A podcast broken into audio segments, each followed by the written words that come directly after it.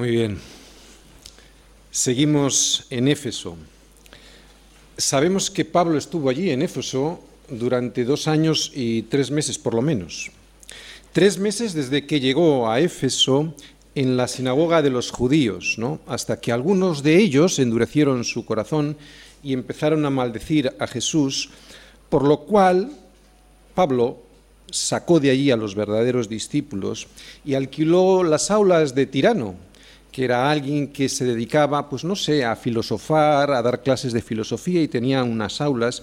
Y allí estuvo, en esas aulas alquiladas a Tirano, estuvo Pablo dos años enseñando a los verdaderos discípulos acerca del reino de Dios. En Éfeso hemos visto unos judíos que endurecieron su corazón y a unos discípulos que estuvieron aprendiendo con Pablo en estas aulas de Tirano y pasando mucho calor. ¿Os acordáis? Os dije que muy probablemente el tiempo que Pablo alquiló esas aulas eran el tiempo de más calor en Éfeso, de los momentos del día de más calor, probablemente desde las 11 de la mañana hasta las 4 de la tarde. Y ahora lo que vamos a ver es a unos profesionales de la religión, a unos profesionales de los milagros. Pero antes de entrar a ver el tema de hoy, sería bueno recordar los últimos versículos del domingo anterior para situarnos en el contexto. Versículos 11 y 12. Dicen así. Y hacía Dios milagros extraordinarios por mano de Pablo, de tal manera que aún se llevaban a los enfermos los paños o delantales de su cuerpo y las enfermedades se iban de ellos y los espíritus malos salían. Bien, dijimos que los eran los pañuelos con los que Pablo muy probablemente se secaría el sudor en esas aulas de tanto calor, ¿no? Y los delantales serían aquellos con los cuales Pablo pues trabajaba haciendo tiendas o dando las clases, no lo sabemos, eso es lo de, lo de menos, lo importante es lo que dice ahí, que era Dios quien hacía los milagros. Son milagros, sí, pero como todos los milagros es Dios quien los hace, no Pablo. Y esto es importante recordarlo, porque es en el contexto en el que nos vamos a mover hoy, en un contexto de milagros. Y segundo, son milagros extraordinarios, dice ahí. Y eso significa que eran extraordinarios incluso para el mismo Pablo, que es todo un apóstol. ¿no? O sea, que no sucedían habitualmente ni siquiera con el mismo Pablo en vida. Y eran tan extraordinarios que algunos, al ver estos milagros que Dios hacía por la mano de Pablo, quisieron imitar a Pablo. Esto es lo que vamos a ver en los versículos de hoy. Vamos a empezar por versículo 13. Hechos 19, versículo 13. Pero algunos de los judíos exorcistas ambulantes intentaron invocar el nombre del Señor Jesús sobre los que tenían espíritus malos, diciendo, os conjuro por Jesús, el que predica Pablo. Había siete hijos de un tal Esteba, judío, jefe de los sacerdotes, que hacían esto. Pero respondiendo el espíritu malo, dijo a Jesús conozco y sé quién es Pablo, pero vosotros, ¿quiénes sois? Y el hombre en quien estaba el espíritu malo, saltando sobre ellos y dominándolos, pudo más que ellos, de tal manera que huyeron de aquella casa desnudos y heridos. Y esto fue notorio a todos los que habitaban en Éfeso, así judíos como griegos, y tuvieron temor todos ellos, y era magnificado el nombre del Señor Jesús. Y muchos de los que habían creído venían confesando y dando cuenta de sus hechos. Asimismo, muchos de los que habían practicado la magia trajeron los libros y los quemaron delante de todos. Y hecha la cuenta de su precio, hallaron que era cincuenta mil piezas de plata. Así crecía y prevalecía poderosamente la palabra del Señor. El ministerio no es un negocio, es un llamado. Hechos 19 del 13 al 20. El ministerio no es un negocio, es un llamado. Y es un llamado a servir. El servicio es algo que se hace gratuitamente, o sea, sin esperar nada a cambio, ni siquiera un sueldo. En la predicación lo voy a explicar mejor. La predicación de hoy debiera romper muchos de los ídolos que hemos acumulado durante años los cristianos, en nuestro engañoso corazón. Conozco a personas que se han metido a pastores porque se quedaron sin trabajo. Falta de entendimiento. Solo están preocupados por ellos mismos y por sus problemas. Cuando alguien hace esto, porque se queda sin trabajo, es igual que aquel que lo hace por dinero. Parece que no, pero el fin es el mismo, el dinero.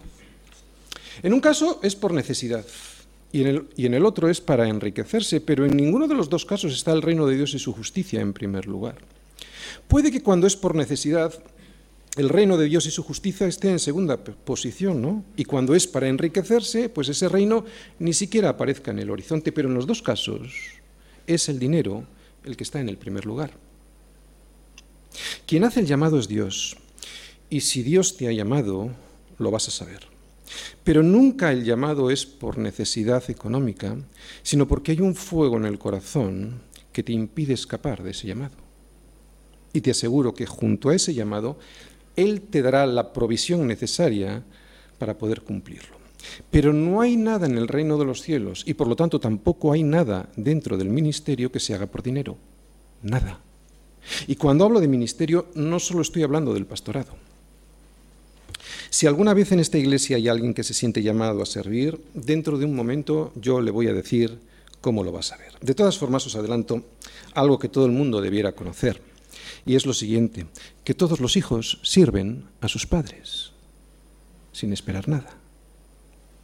Así que de una o de otra manera todos nosotros debiéramos de servir al Señor. Sin embargo, solo aquel que sabe que ha sido rescatado y reconoce el gran precio que por él se pagó, solo ese es capaz de servir sin esperar nada. De hecho, ¿qué es lo que puede esperar alguien que ha sido rescatado si ya todo lo recibió?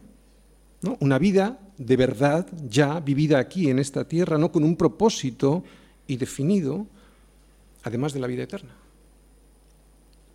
Bienaventurado aquel siervo fiel que cuando el Señor venga le halle dando el alimento de la palabra a los suyos y sin que esté esperando nada a cambio.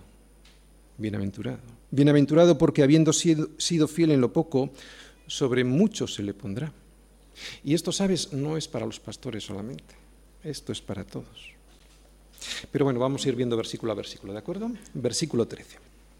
Pero algunos de los judíos exorcistas ambulantes intentaron invocar el nombre del Señor Jesús sobre los que tenían espíritus malos, diciendo, Os conjuro por Jesús, el que predica Pablo. Había siete hijos de un tal Esteba, judío, jefe de los sacerdotes, que hacían esto. ¿Qué dice ahí? Os conjuro por Jesús, ese que no conocemos, pero que predica Pablo. Bien, antes de entrar en el meollo del asunto, lo primero que quiero decir es que se trata de ser, no de hacer. En el reino de Dios no es lo que haces, es lo que eres. Porque si no eres, es imposible que hagas, es imposible hacer sin primero ser. Así que nuestro problema no es lo que hacemos, es lo que somos. Es un problema de identidad si somos hijos de Dios o hijos del diablo. Lo hemos dicho muchas veces, no puedes dar manzana, ¿no? No puedes dar manzanas si no eres un árbol manzano.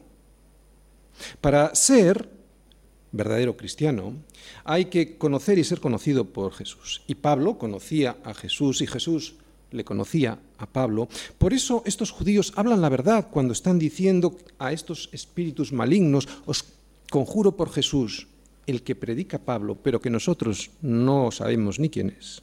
Y dicen la verdad porque Pablo sí conocía a Jesús y ellos no. Mira, esta familia de judíos, porque aquí está el problema, ¿de acuerdo? Vamos a ir entrando en el problema. Esta familia de judíos en algún momento de su historia perdieron la palabra. Eran judíos, y venían de una familia sacerdotal con altas funciones dentro del servicio a Dios, pero algo ocurrió en sus vidas en algún momento, ¿no? ¿Y qué fue eso? Perdieron la palabra. Y es de eso de lo que hoy vamos a empezar hablando, porque perder la palabra trae consecuencias. Para conocer y ser conocidos por Jesús, necesitamos no perder la palabra, porque la palabra es Jesús. Muchas veces en el Antiguo Testamento vemos que el pueblo de Israel, ¿verdad?, perdía la palabra.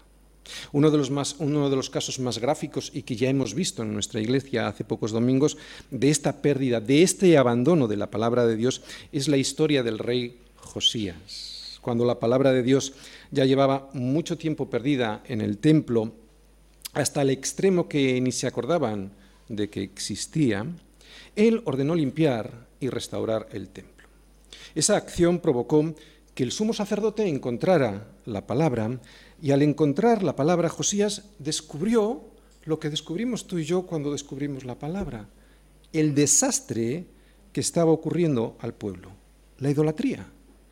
Israel en ruinas por la ignorancia, por el abandono de la palabra. Pues es, exactamente igual que hoy, ¿no? Matrimonios, jóvenes, hombres y mujeres viviendo una vida ruinosa por ignorar, por desconocer, por rechazar la palabra de Dios.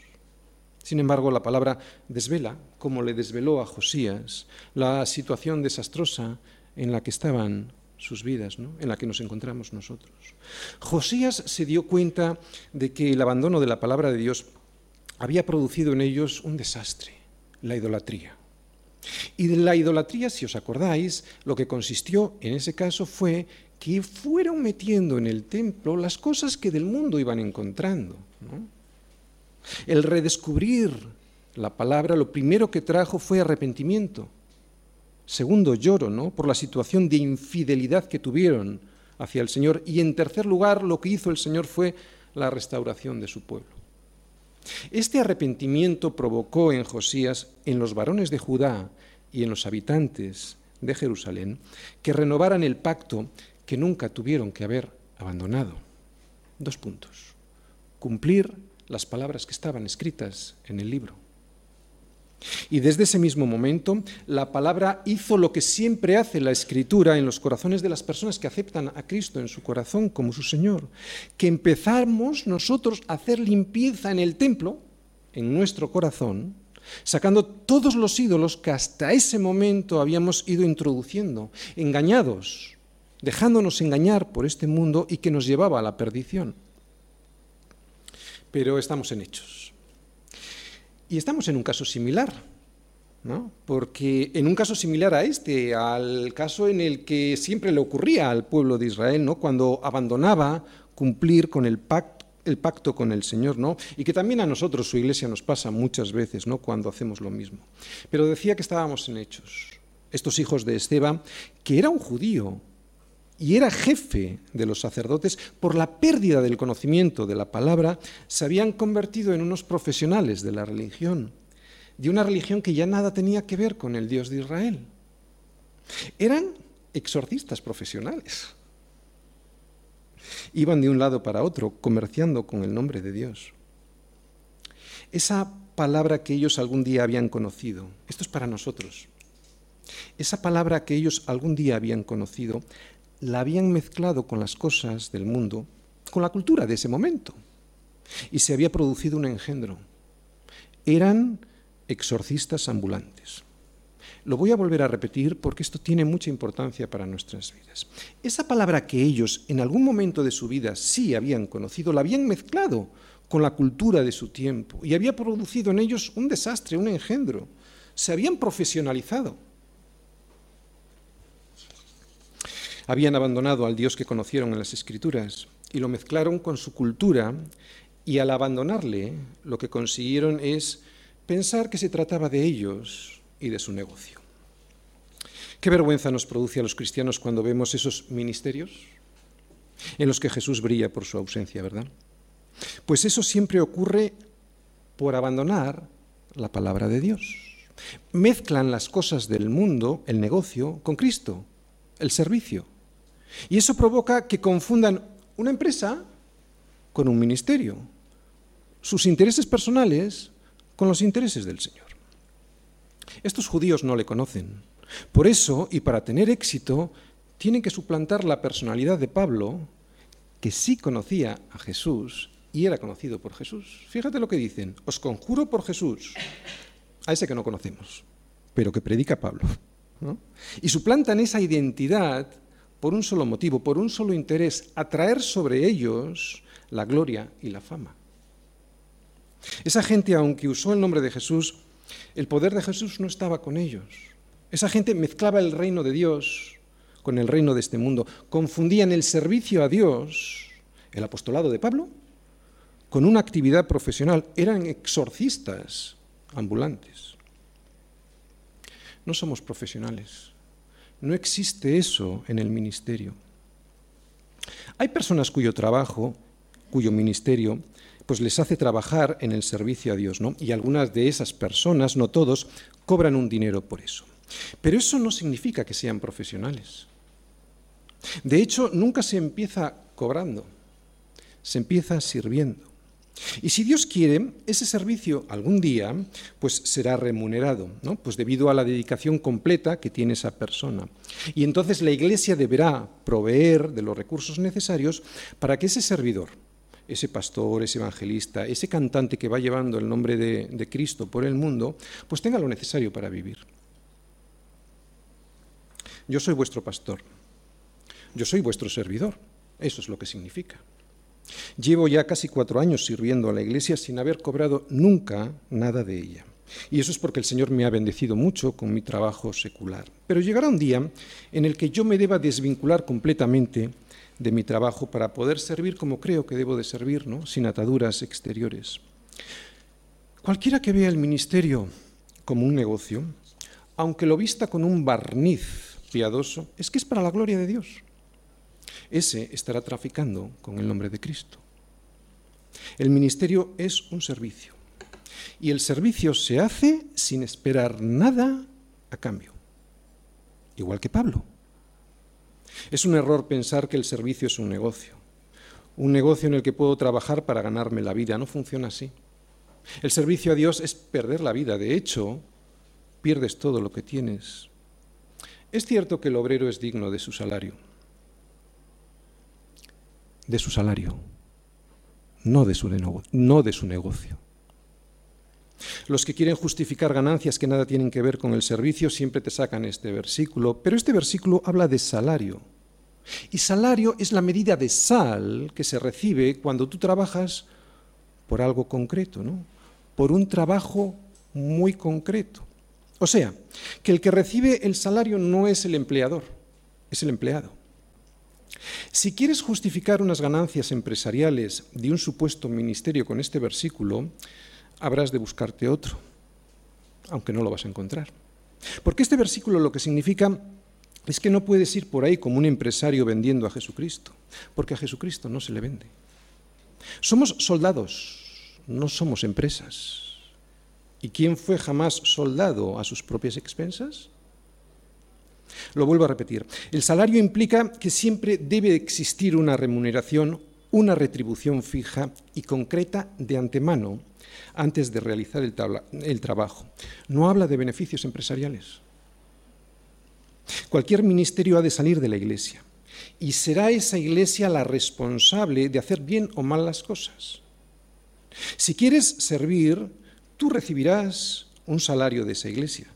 Sirvas en lo que sirvas al Señor, ya seas un predicador, ya seas un evangelista o un cantante.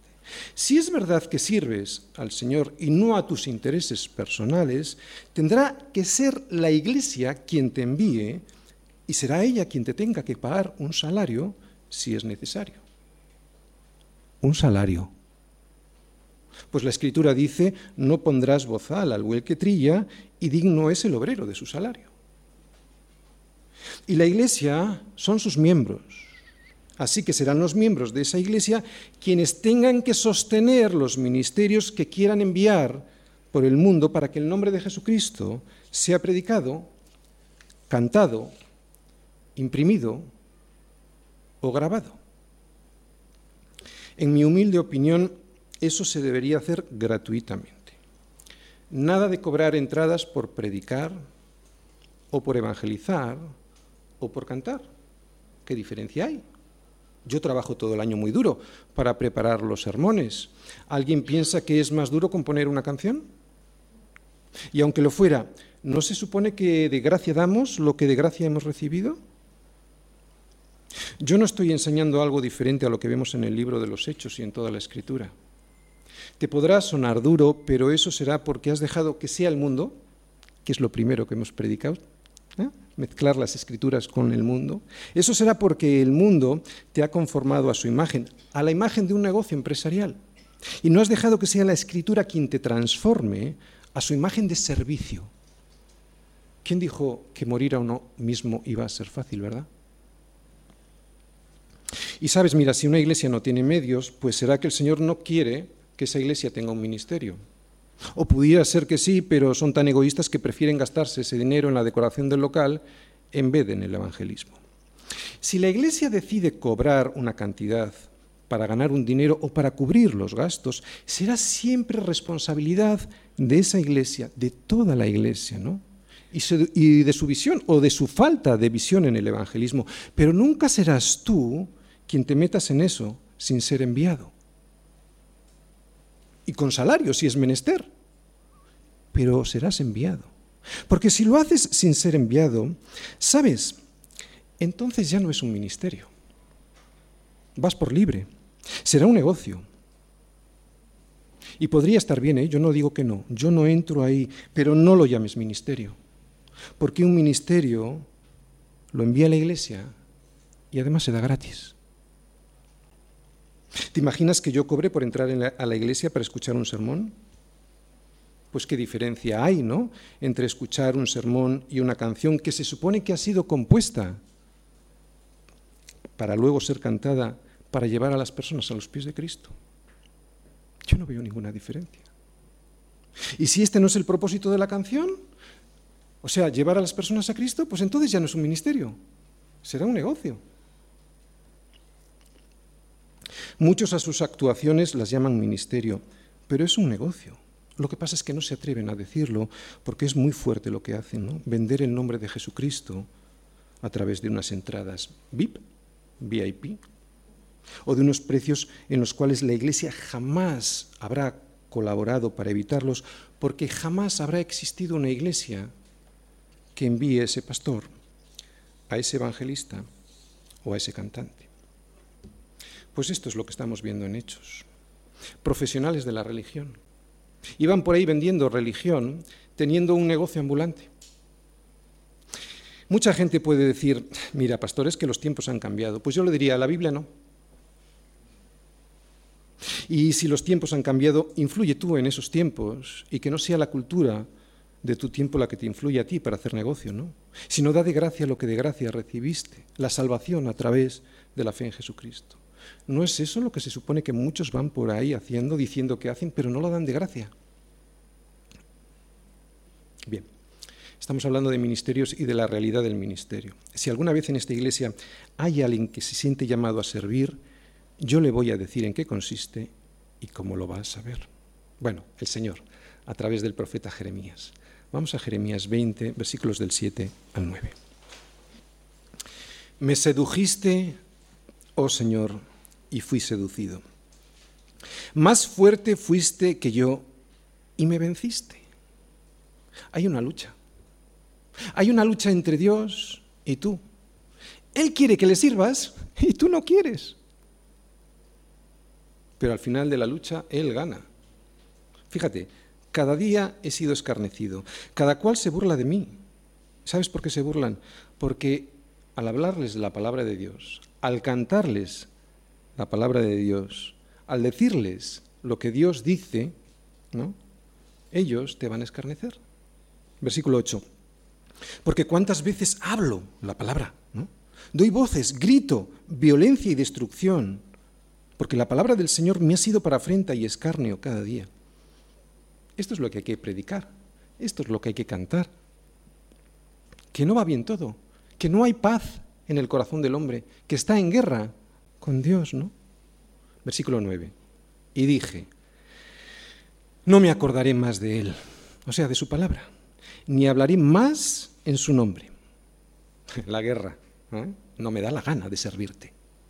No obstante, había en mi corazón como un fuego ardiente metido en mis huesos.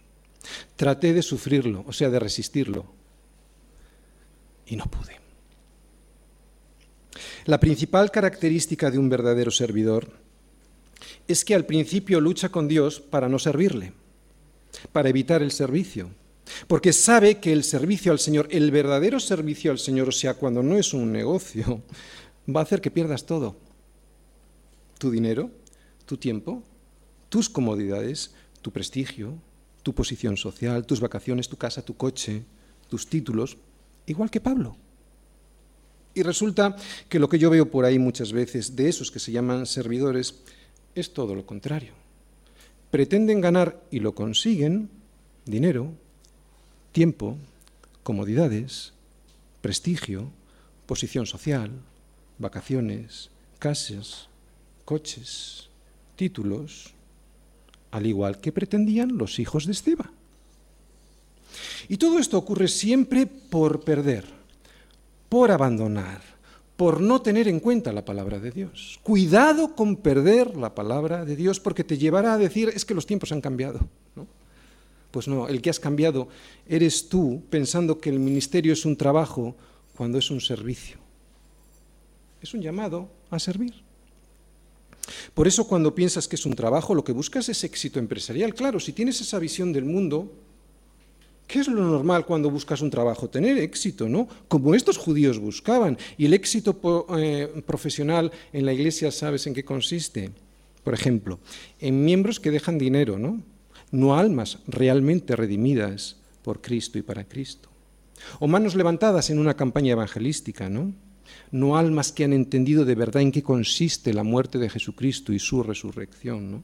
y que no les dicen que se tienen que congregar con otros hermanos, o ventas de discos, aunque para ello, para poder vender mucho, pues tengan que rebajar las letras de las canciones y por lo tanto no hablen ni de la sangre de Cristo, ni del pecado, ni de la cruz, ni de la resurrección. Cuando les escuchas parece que les están cantando a una mujer en vez de al rey de los reyes. Y vuelvo a repetir el por qué ocurre esto. Por perder, por abandonar, por no tener en cuenta la palabra de Dios, dejando que sea el mundo y la cultura de tu tiempo, en este caso empresarial, los que influyan en ti y no la palabra de Dios, al igual que los hijos de Esteban. Pero si realmente eres llamado por Dios a servirle, después de resistirte, porque sabes que lo tienes que perder todo, lo que te va a ocurrir es lo mismo que le ocurrió a Jeremías, ¿no? Jeremías 29. No obstante, había en mi corazón como un fuego ardiente metido en mis huesos. Traté de resistirlo, de sufrirlo, y no pude. ¿Te das cuenta la diferencia con lo que hoy algunos llaman ministerio? Muchos han sido traspasados de muchos dolores y se han extraviado de la fe por el amor al dinero. Versículo 15. Pero respondiendo el espíritu malo, dijo, a Jesús conozco y sé quién es Pablo, pero vosotros, ¿quiénes sois?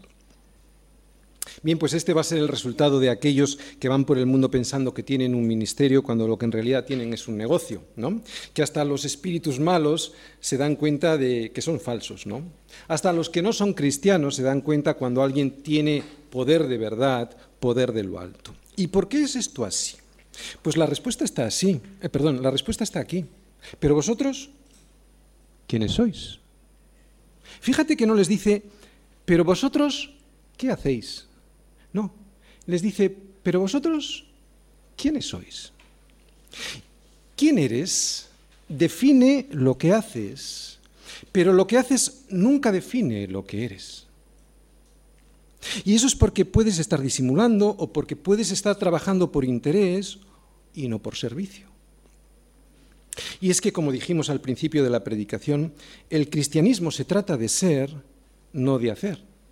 Aunque evidentemente si eres hay fruto.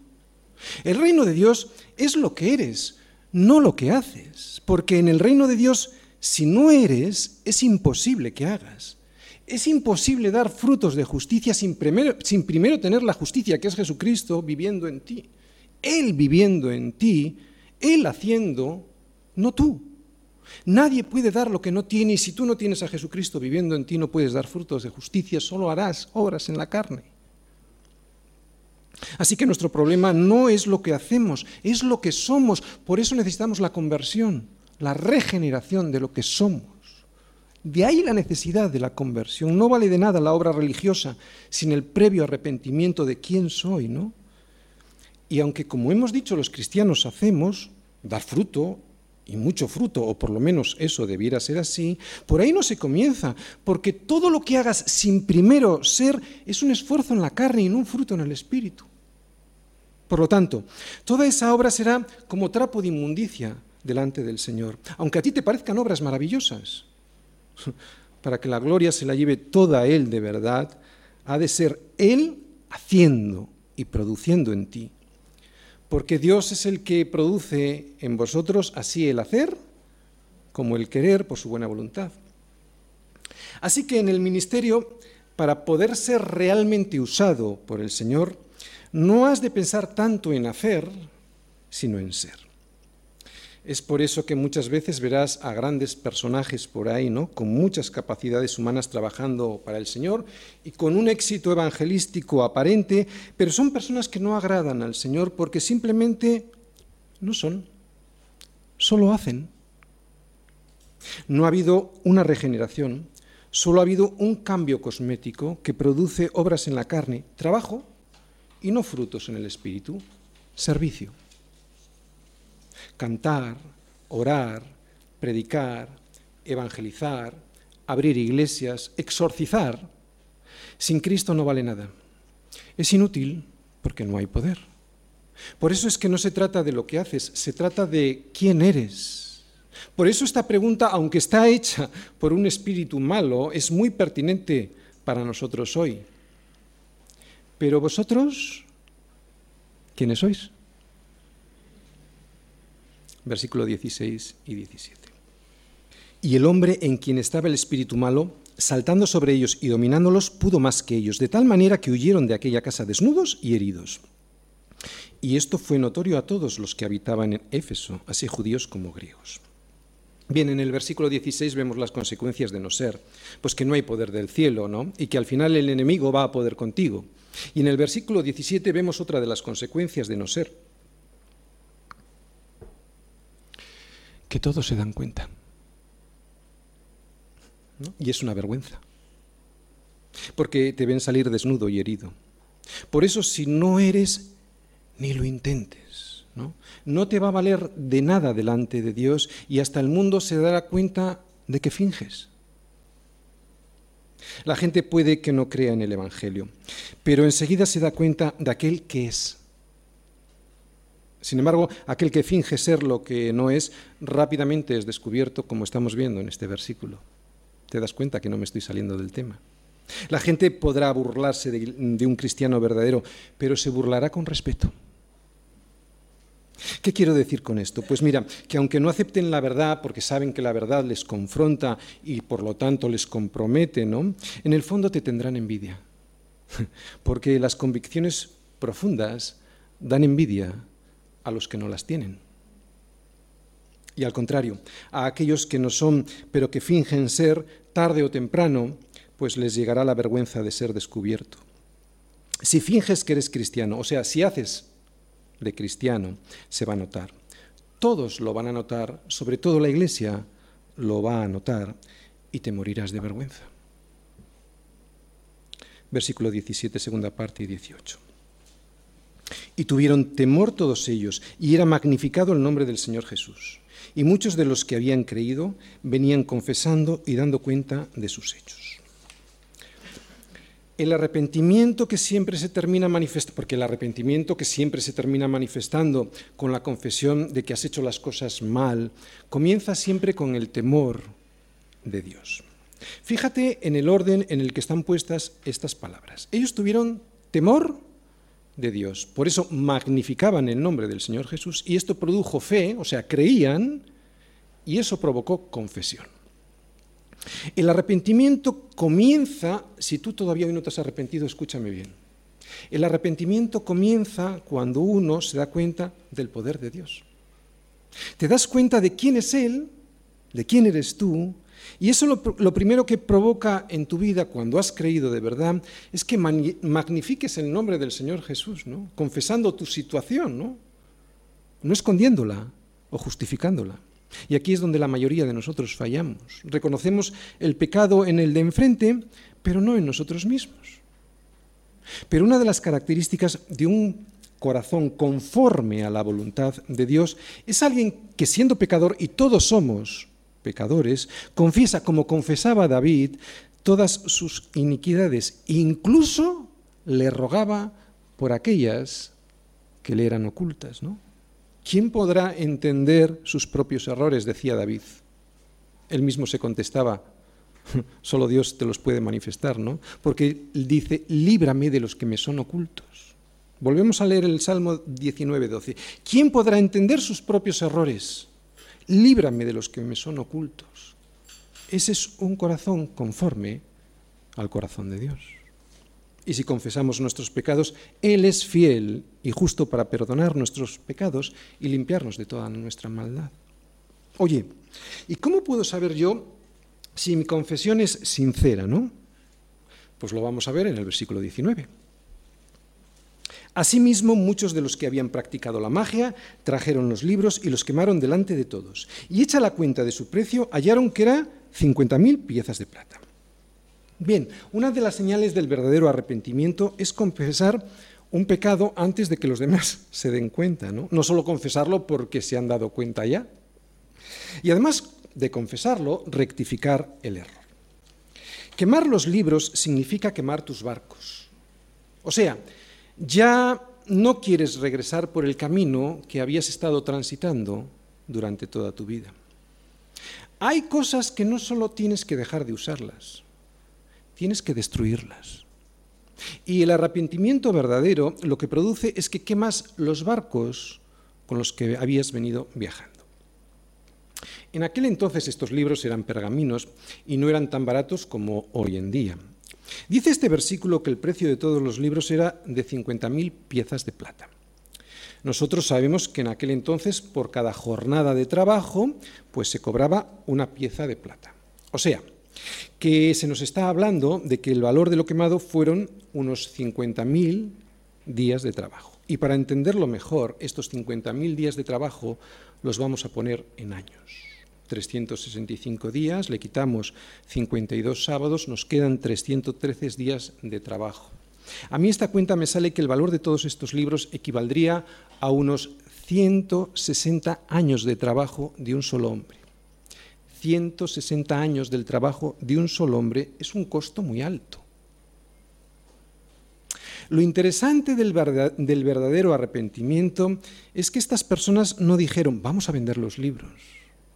El pecado nunca produce ningún beneficio, ¿no? Del pecado no se puede sacar ganancia. Si hay algo en tu casa que es pecado, quémalo.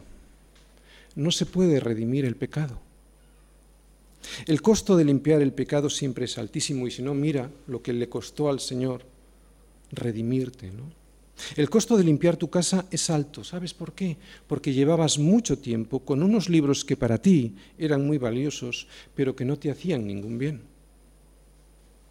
Pero, como decíamos en la anterior predicación, qué rico se siente cuando tienes la casa limpia. Sacar de tu casa, de tu corazón, todo ese arsenal de porquería que te desvía del propósito que Dios tiene para ti, es una liberación que da poder. Esto es lo que vemos en este versículo. Esto es un milagro. ¿Quién quema esto por este valor? Eso es un milagro. Así que estás viendo un milagro en este versículo, ¿no? Poder limpiar tu casa de lo que el mundo te ha metido en el corazón, de lo que le has comprado, al mundo es un milagro que solo lo puede producir un detergente, la palabra de Dios. Poder tener la casa limpia gracias a la palabra consigue que Él pueda ser un invitado que pueda morar en ese corazón íntegro y no dividido entre el mundo y Dios. No te resistas a ser limpiado por la palabra.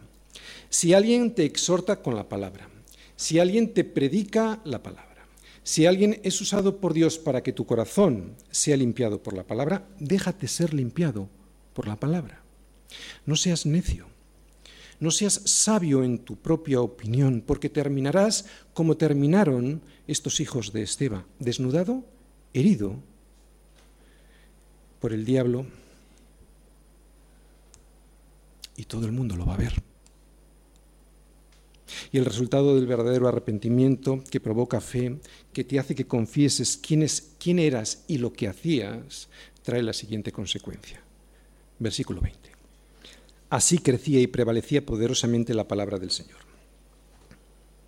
¿Quieres que la palabra del Señor crezca y prevalezca, o sea, que esté por encima de cualquier cosa en tu vida?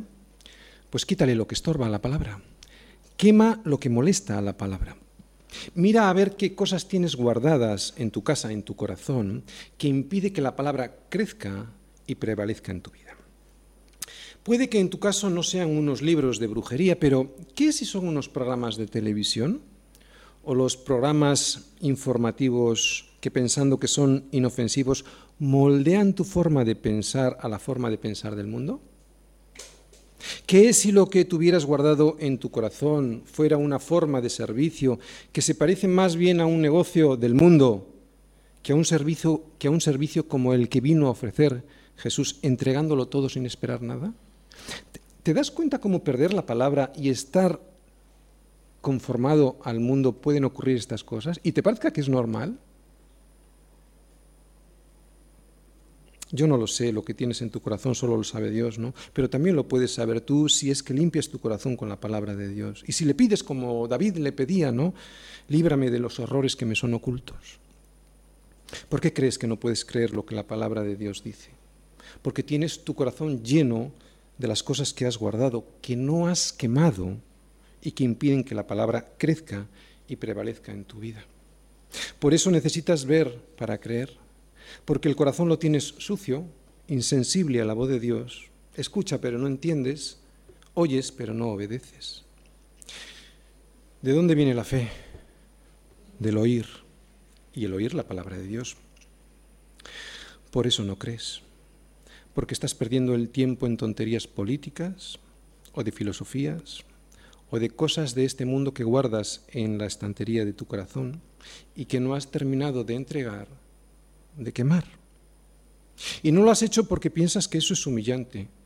Claro que es humillante. ¿Qué pensabas que era la cruz? ¿Qué crees que es la cruz sino una humillación y muerte? Pero si quieres tener vida de verdad, primero has de morir, has de crucificarte, has de humillarte, ¿no? quemando todo aquello que pensabas que tenía valor, pero que lo único que han producido en tu vida ha sido miseria. ¿no? Y si no, mira para atrás. Mira de dónde te ha sacado el Señor.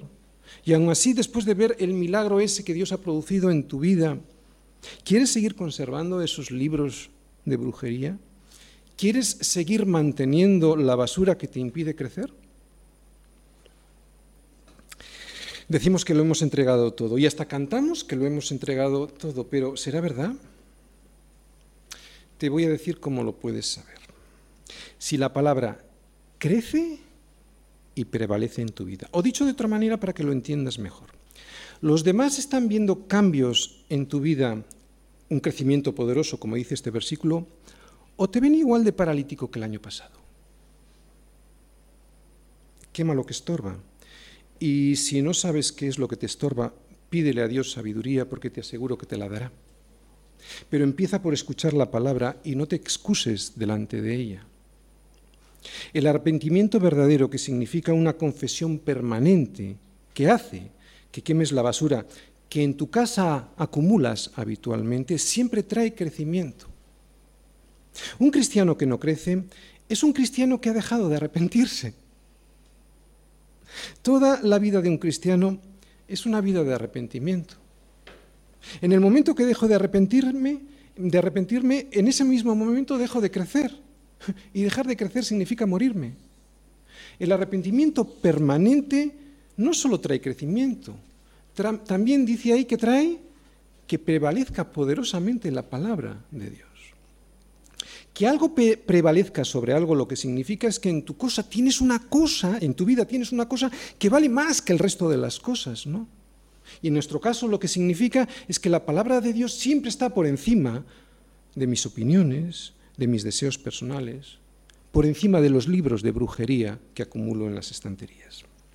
Así que si es que hay algo en mi vida que tiene más valor que la voluntad de Dios, entonces esa palabra de Dios no prevalece, entonces es que tengo unos libros de brujería en las estanterías de mi corazón.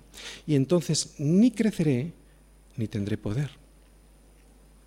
Resumen, dos cosas. Primera, el ministerio no es un negocio, es un llamado a servir. Y segunda cosa que la divido en tres partes. Para crecer como cristiano, primero uno ha de ser. Y es que yo no puedo dar fruto si previamente no soy. No necesito un cambio, necesito una regeneración. Necesito que el Espíritu Santo me convierta de espino a manzano para poder dar manzanas. Y para ello me he de arrepentir, ¿no? De lo que fui y confesarlo, confesarlo a mi Padre que está en los cielos. Y este arrepentimiento permanente se hace realmente efectivo, tercera cosa, cuando desecho el pecado, cuando limpio mi casa. Y esto, mis hermanos, ha de ser permanente en nuestra vida. No puedo vivir de las rentas. No vale con creer y arrepentirme al principio y nada más. ¿Por qué crees que no puedes crecer?